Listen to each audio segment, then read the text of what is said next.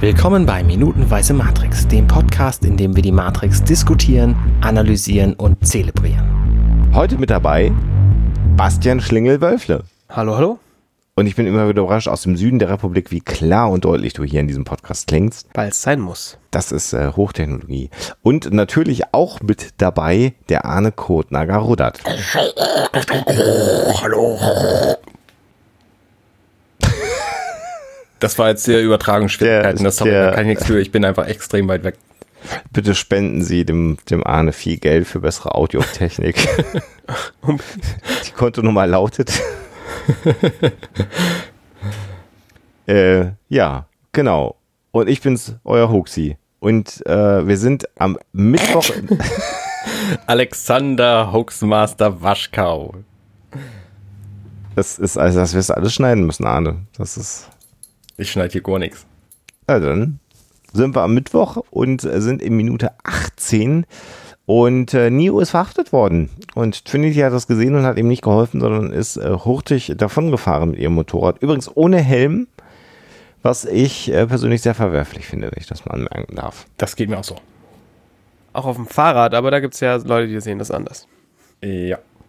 Aber man muss auch zugeben, hätte sie einen Helm getragen, dann wüssten wir nicht, wer sie ist.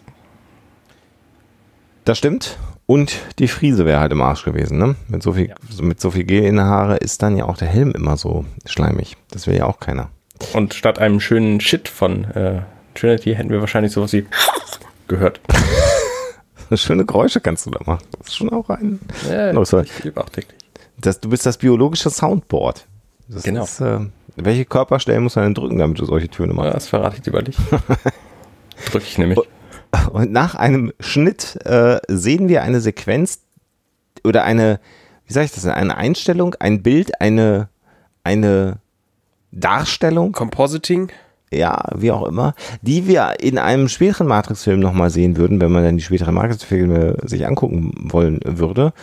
Ähm, und es handelt sich, na, ich, reden wir da drüber oder lassen wir es einfach Natürlich, reden wir drüber. Also klar, ne, das ist, heute wissen wir, dass es das Büro des Architekt ist. Und ähm, das sind ja so Dinge, die bei mir immer dafür sprechen, dass die Wachowskis tatsächlich ähm, ein bisschen mehr geplant hatten, als sie hätten machen dürfen. Es gibt ja viele Stimmen, die behaupten, die haben die anderen Teile nur angeflanscht.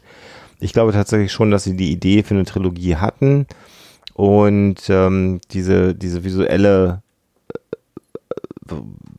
Vorgriff, sage ich mal, auf die späteren Teile hier ist so ein Beispiel für mich, Mhm, ja. dass mir sagt, wenn die das so alles akribisch geplant haben, dann haben die auch das so ein wenig vor Augen gehabt.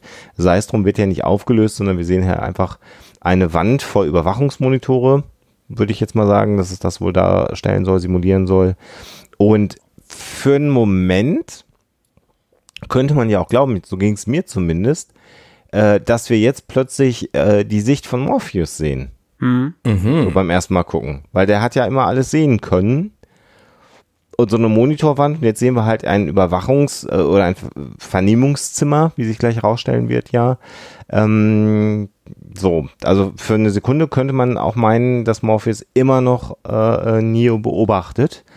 Und was halt sehr, sehr schön ist, dass die Überwachungskamera hin und her schwenkt in diesem Raum und dann die Kamera die, die schwenkende Überwachungskamera filmt auf den Monitoren, fährt auf einen der Monitore heran. Und eigentlich ist das auch ein sehr schön gemachter Wechsel, weil dann irgendwann die Kamera ja im Prinzip die, diesen Monitor berührt und dann wird diese Kamera plötzlich zur Kamera, also zum Auge in dieses ähm, Vernehmungszimmer. Das finde ich eigentlich einen sehr, sehr schönen Effekt, der sehr subtil ist. Man kriegt das gar nicht so wirklich mit, was einem da vorgegaukelt wird. Ist aber, finde ich, eigentlich ein ganz schön gemachtes Ding, in meinen Augen. Ja, finde ich auch sehr gut. Und was ich auch sehr, sehr gut finde an dieser Szene ist, man hätte, also es sieht ja wirklich so aus, als sei das einfach äh, 15 Mal das gleiche Kamerabild, ähm, was man einfach multipliziert hätte und dann mehrfach angezeigt. Aber nein, sie sind tatsächlich die letzten 5% gegangen und haben diese Monitore separat voneinander gerendert. Also es ist offensichtlich ein, ein Computereffekt. Aber wenn man sich zum Beispiel mal den ganz linken anguckt, ähm, dann sieht man da einen, einen Lichtschatten drauf und der äh, ganz rechts ist halt, hat einen anderen Lichtschatten. Also es sind tatsächlich, ähm, es ist tatsächlich eine, eine gerenderte Szene von mehreren Monitoren, obwohl man einfach ein plattes Bild hätte nehmen können.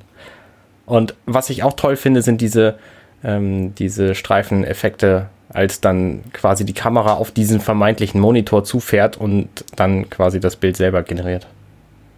Das ist äh, der Moiré-Effekt. Schlingel, sagt man das richtig? Ja, das ist korrekt. Ha. Genau, weil wir ja da eine Lochmaske haben, die deren, ja, wo man halt immer so Pünktchen sehen würde, die sich halt nicht unbedingt mit der Auflösung der Kamera decken und deswegen sieht man so einen Effekt.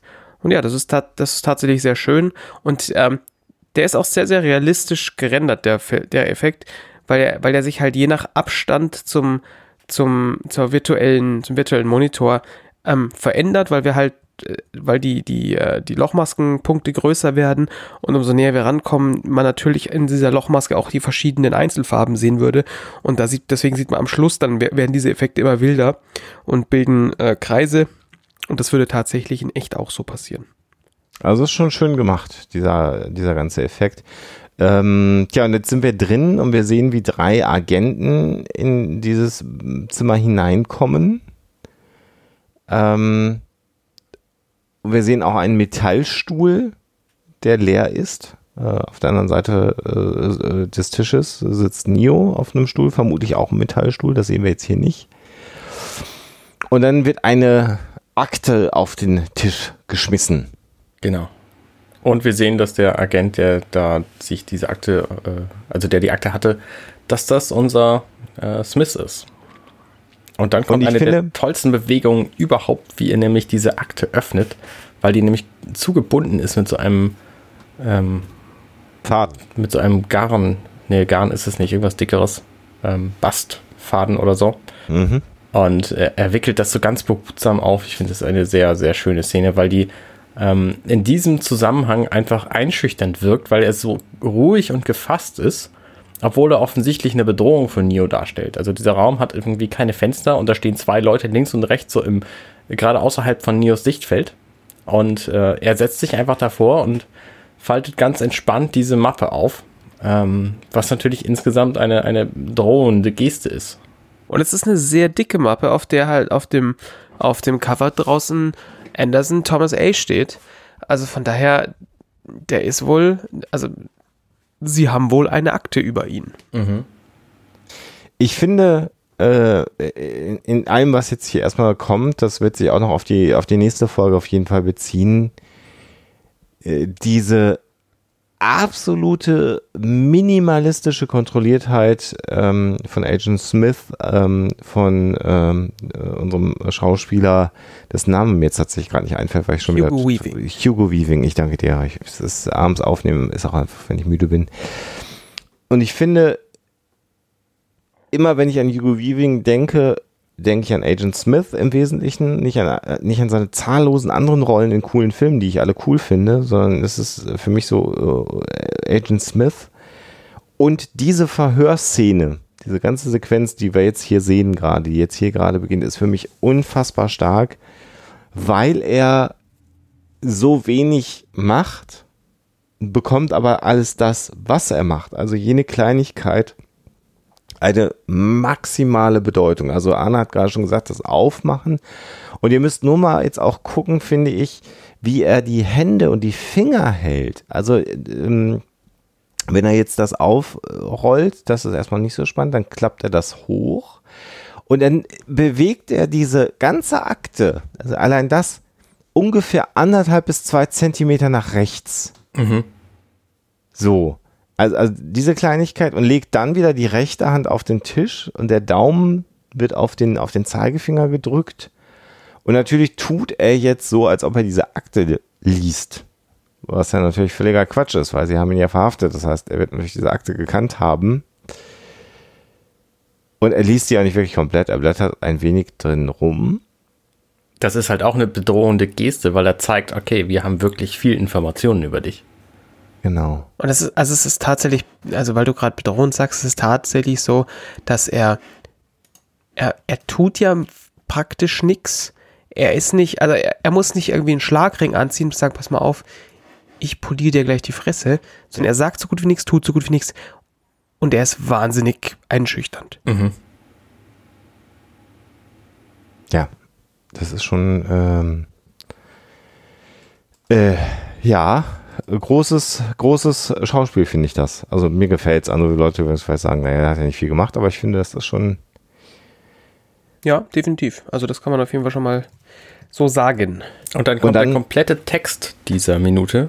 Ja. Nämlich sagt äh, Agent Smith, ähm, nun, Mr. Anderson, wir haben Sie schon eine ganze Weile beobachtet und es sieht so aus, als würden Sie zwei Leben leben.